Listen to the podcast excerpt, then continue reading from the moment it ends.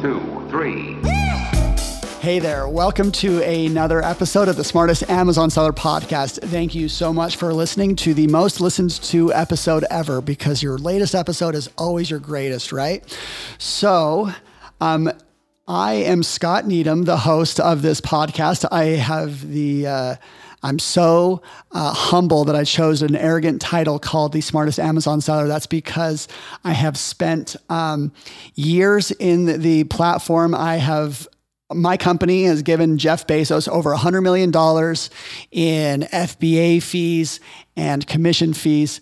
And I'm only hoping to make that number grow.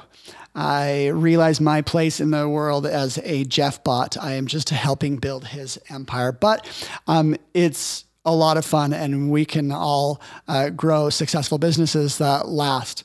So, I today have a another treat. Got a lot of really great response from the uh, the podcast where I actually brought employees of BuyBoxer because we have a lot of different experts and. Um, the one that I have with me today, Michelle, is been with us. You know, one of our uh, longest tenured employees. She has uh, at least nine years experience in um, commerce. Some of it split into uh, not necessarily e-commerce, but like really understands, uh, has been with a lot of brands. And but she's really challenged our norms here at BuyBoxer. As an employee, she's uh, shaped a lot of our software uh, to make sure that is efficient. She uh, has kept me honest, and she fights for brands. And uh, to, she's even fired a few and maybe we'll talk a little bit about that. But she has seen success and failure on Amazon from over a hundred brands. She told me she's worked with 115 uh, different relationships. So, um, welcome, Michelle. Thank you for having me. All right. So, um, she's you know BuyBoxer we actually are a large wholesaler but we for years now we've we've really been pushing uh, pr- more private label and working with brands directly to uh, increase their exposure and success on Amazon. So I'm going to cover a little bit of both. Uh, and so you've worked with some distributors, wholesale distributors, and uh, what did you, what was your role in helping them uh, do better for work, work better with us? Yeah. So when I first um, started working with distributors, all we were doing was we're just a standard wholesale relationship. They didn't really know much about what we did on Amazon at all. So um, my role was mainly to get them to understand what we were doing on Amazon. Um, part of that to get them to ship directly to Amazon for us. So cut out our warehouse, which saved quite a bit of money. Get better terms or discounts, especially around Q4 planning, um, and then actually do the Q4 planning, which was kind of big. So um, we were expecting to do a lot of money with each of those distributors in Q4. So planning ahead of time was crucial. Yeah, she was here when our Christmas is starting to get a lot bigger because uh, I'm guessing through planning, uh, you know, Q4, you know, this starts sometimes in June where you start uh, planning inventory levels that far in advance.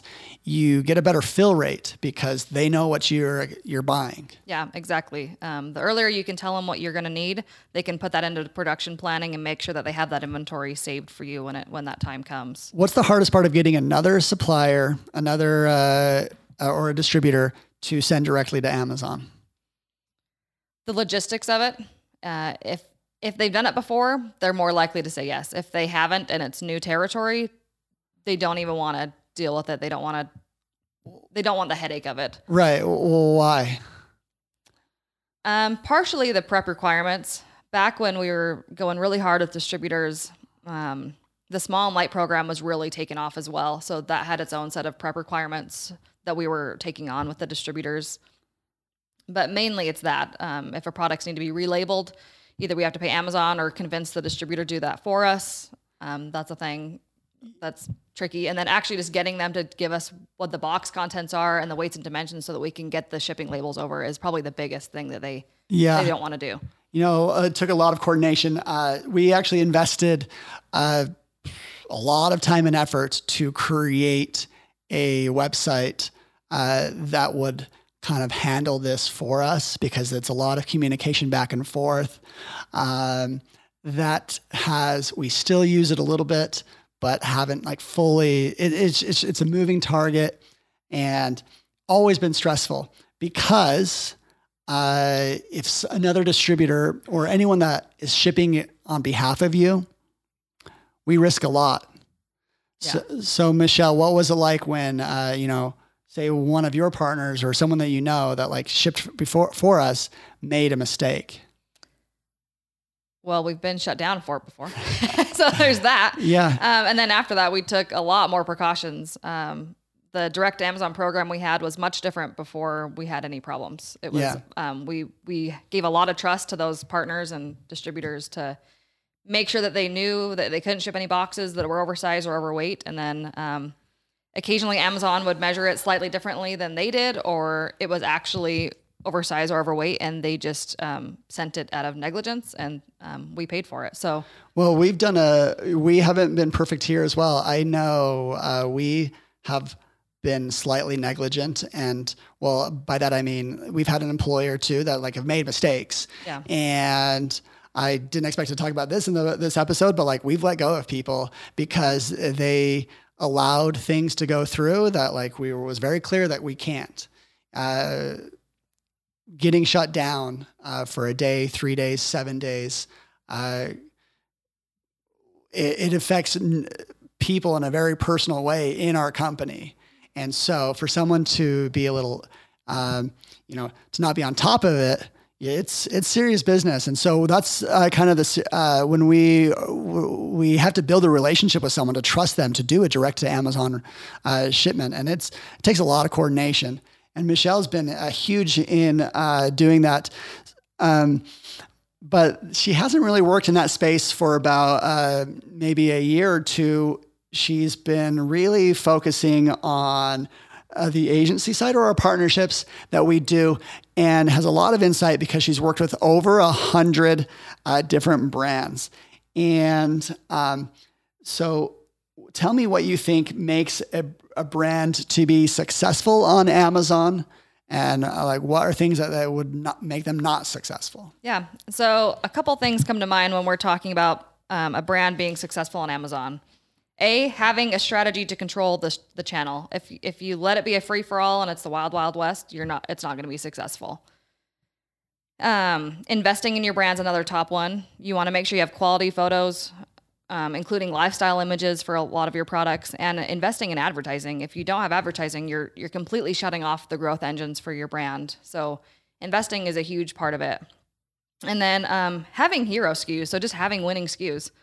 I there's a lot of brands that I really believed in and that we thought would do really well, but at the end of the day, people just aren't buying their products. No matter how good the pages look, no matter how much they're investing in advertising, um, there's just some products that aren't aren't winners. So it's a matter of finding your winners, finding those hero SKUs, and really pushing pushing those up and knowing when to cut the losses on on the not winners. right you you said uh, we could almost divide uh, the types of clients that we have had into two some of them have a fair amount of distribution outside of amazon. And that's where you really focus on like you know channel control. Uh, sometimes people call it channel governance because you know you get a lot of sellers. And so that's what michelle was talking about there. And then if a brand wants to like take control sometimes they are not willing to do the work to you know to get their supply chain where that they are in control um, Yeah. A lot of brands actually, the number one fear they have is to cut off their their brick and mortars that are selling on Amazon. Um, that's probably my biggest advice. When you're ready to to actually control the channel, you need to be willing to take that step. Otherwise, you're not it's not going to go well. Um, at the end of the day, if a brick and mortar store isn't creating value for your Amazon presence, they shouldn't be allowed to be a seller on Amazon. There's a lot to unpack there and i'm sure the, Yeah. the the audience like everyone's in a different page of this issue sometimes like we are the seller like even my company is uh, sometimes we are the unauthorized seller and we have to comply like we get a cease and desist about every other day and so I know what it's like to be on the side of, you know, giving, getting pushed out. Um, and so that's why we fight to show the value that we bring. And um, we have to like actually deliver on that value. And so but then on the flip side, when we're working with brands and uh, helping them grow on Amazon and, and take control, they have hard decisions to make. And it's kind of like, are they serious about uh, growing their Amazon business, growing, uh, taking control of their distribution? So, um, I mean, that, that that's a, an issue we, we, can unpack all the time um, with, with many more uh, things. And, but let's, let's hit the part where you talked about a hero SKU mm-hmm. and um, how that can just elevate everything else. So, what has made the difference between a you know a brand with a hero SKU and one without?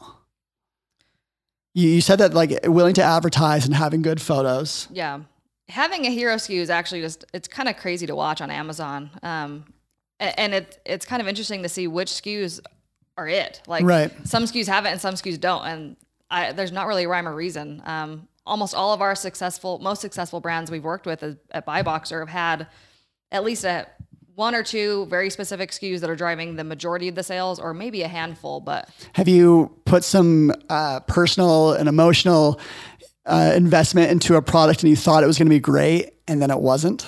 Yeah, all the time. Um, we do that with brands all the time. Yeah, I mean it's it's easy yeah. to believe and like and you we we buy into what their brands you know tell us. Yeah. They're like this is our new product. This is awesome and we believe it and then we we throw a lot into it, a lot of effort to give it every chance to succeed and sometimes it's just a base hit. It's not a home run. Yeah. Um and to a degree like you kind of need at least base hits uh to to get by but you need to start turning those into uh, more successful products. Um, yeah. At, at Buyboxer, a lot of times when we're talking to brands, we talk about elevating their mid tier SKUs. So we don't like to just focus on the hero SKUs right from the beginning, and that's all we do. We like to elevate those mid tier SKUs to become hero SKUs. Um, that's kind of our sweet spot, actually, is is creating those hero SKUs rather than just um, taking on the ones that are already successful and and taking credit for those. Okay, so tell me, um, what are reasons that a brand has failed?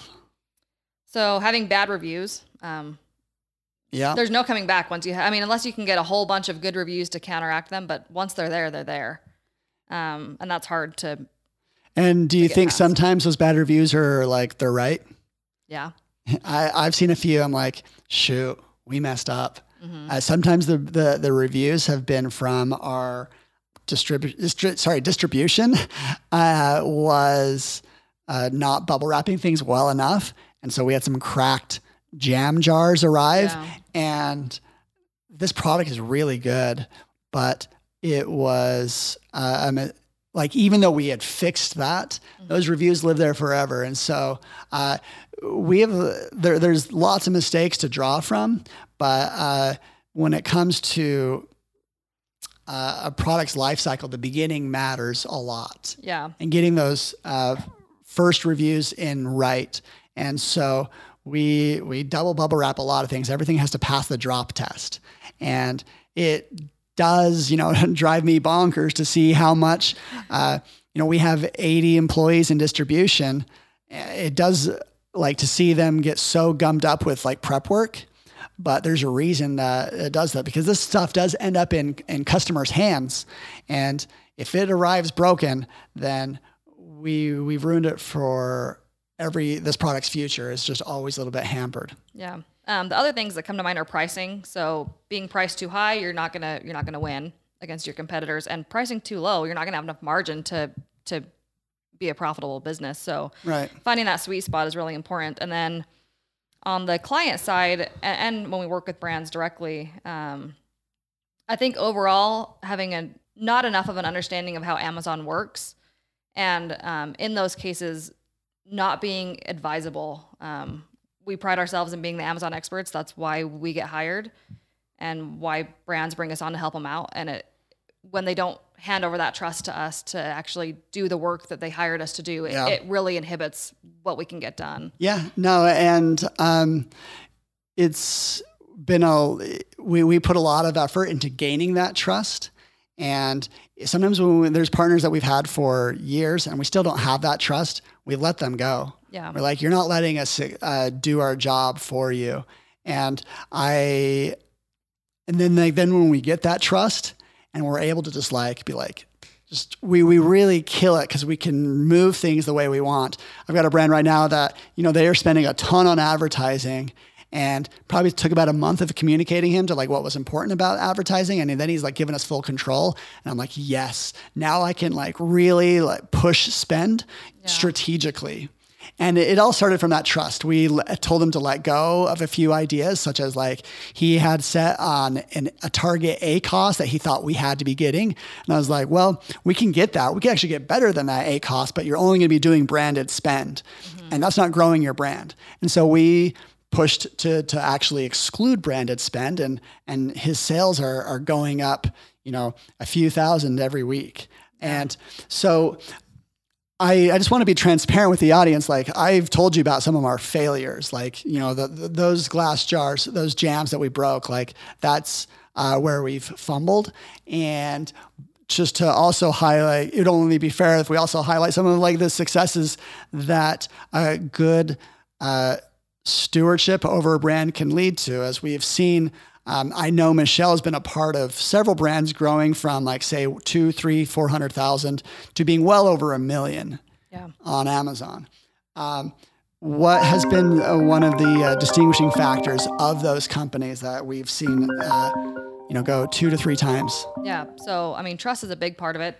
My most successful partners and clients are ones that say, "You're the experts. Do what you do, and, and let's let's see what happens." And um, when we don't have our hands tied, we can play with advertising, like you said. We can take images. We can do a lot of things to to make the product page better.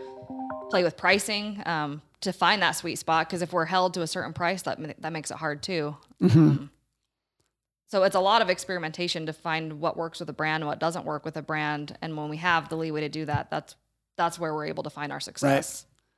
Right. Um, let's see. I so there are plenty of my audience members that are wholesale minded. Yeah. And um, you, Michelle, like she she highlighted a few things that she's done with them, but I do think that well, I know that some of the same skills that we we use uh, in working with a brand on, say, the agency side are things that you as a wholesaler should be considering when you're talking to your brands that like you are a value add to them.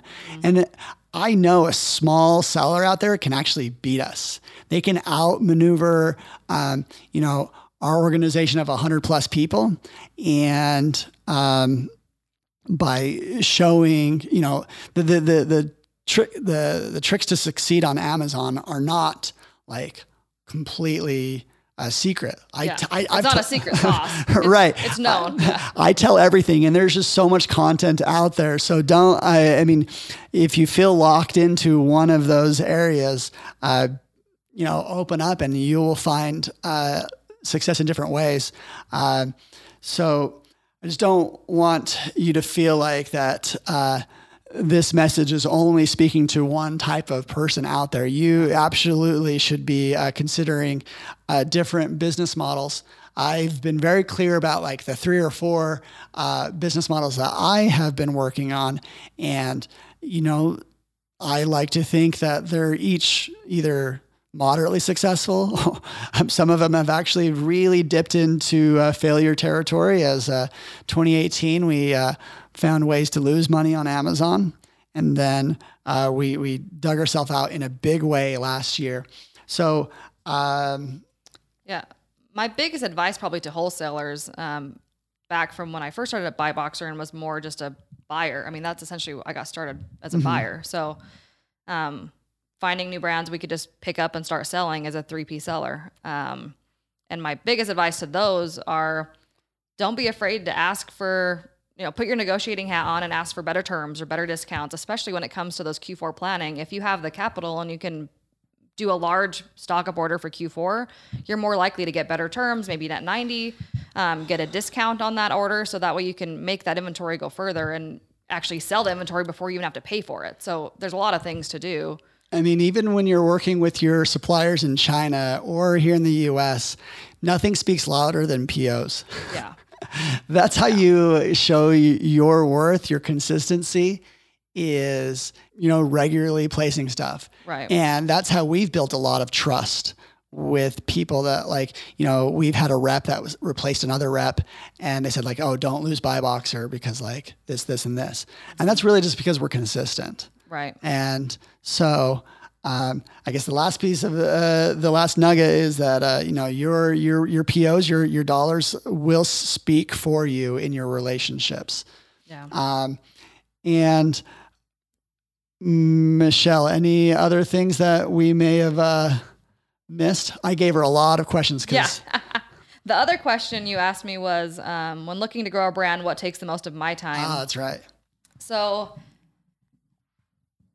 I guess that varies if I'm talking um, in the sense that I'm managing a client or a brand or if I'm a, a 3P seller. But um, overall, cleanup. So undoing all of the missteps that other either the brand itself has taken or other sellers have done to make the pages a mess or their seller central a mess like hands down that's what takes the most of my time it's just What get specific on what, what, what get more specific on cleanup. um i mean on the seller central account there can be catalog errors hazmat problems um just not set up correctly so that's a whole thing Sometimes the SKUs, like even the lettering of them, just like makes no sense. Yeah. Um, on the on the page side, I mean, third party sellers can make page page changes all the time. So having incorrect information, um, limited bullet points, when we have to take a new page and go top to bottom and just clean it up, it, it takes a long time. It's a lot of content to create and add. So um, And Amazon doesn't make this a super easy process. Sometimes- no, we have to make case after case to get images uploaded and bullet points changed and Um, and the brand name if the brand we the brand name's wrong. we we have uh, a lot of VAs that help that process with us.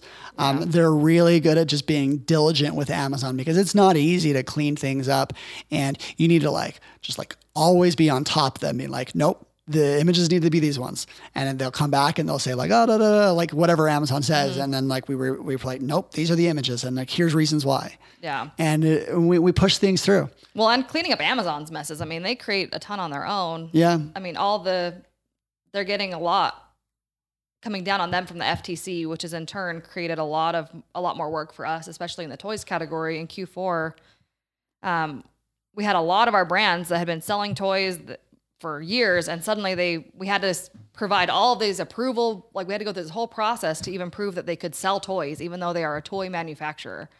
Um, a lot of hoops to jump through, a lot of paperwork, submitting all the CPCs and CPSIAs, and um, it's a lot of compliance work. I don't hate that Amazon is under the gun for these kinds of things as, Yeah. as a consumer. I do want a little bit more confidence and like say if I'm buying an electronic toy that it is going to work and not you know burn Yeah. burn the house down.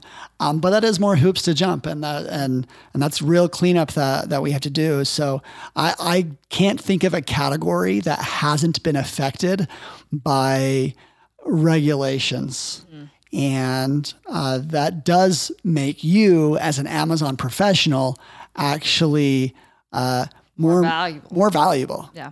And so it, it is a little bit of job security.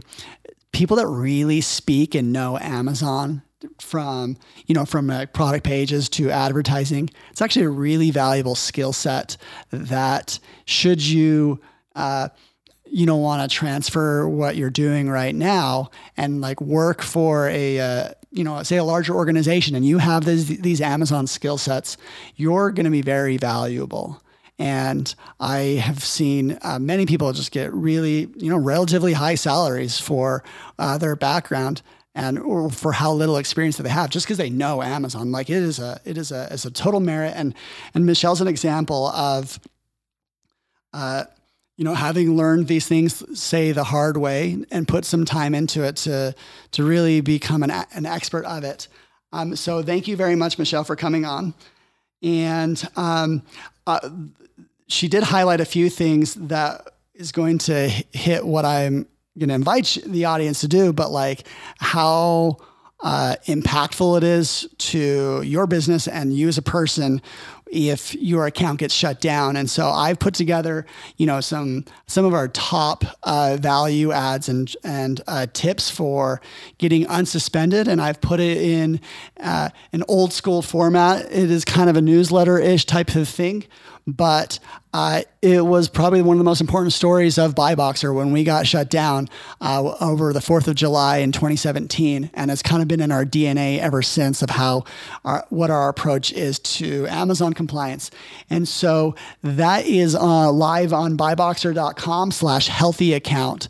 So sign up. You'll see uh, a little bit of what it felt like for me and um, what it felt like for our entire team, and then like the tricks that we have used to get successful um, results from our uh, plan of actions.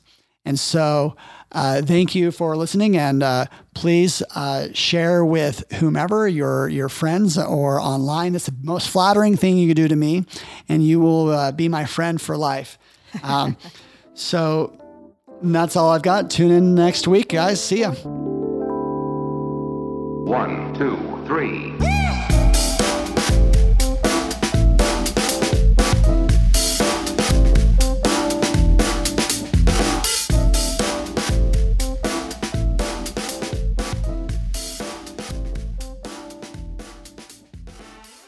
This episode has been produced by LaunchPod Media.